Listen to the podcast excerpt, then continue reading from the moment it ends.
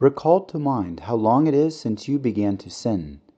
Note how greatly sins have multiplied in your heart since the first beginning, and how every day you have increased them against God, yourself, and your neighbor by deed, word, desire, and thought.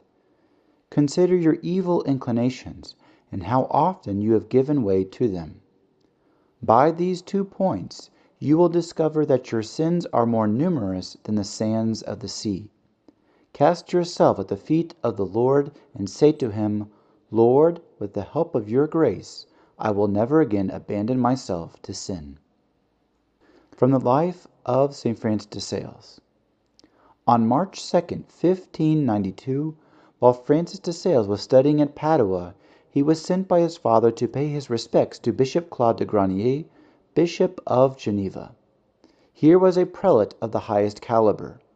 Like the ancient fathers in his religious way of living, he was beloved both to God and man.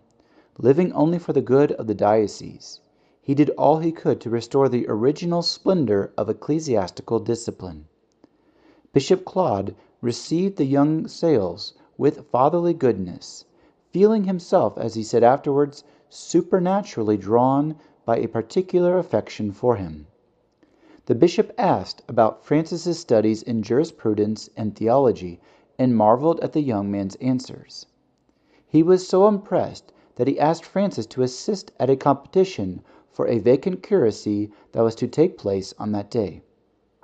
There was a long discussion among the examiners concerning a proposed question, so the bishop asked Francis to give his opinion.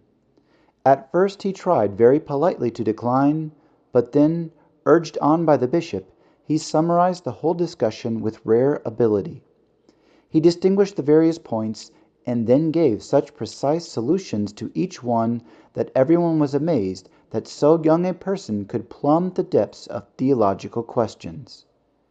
After Francis had left, the bishop said to the others gathered there, Well, what do you think of this young man? He will be a great personage, a pillar of the church and my successor to this see.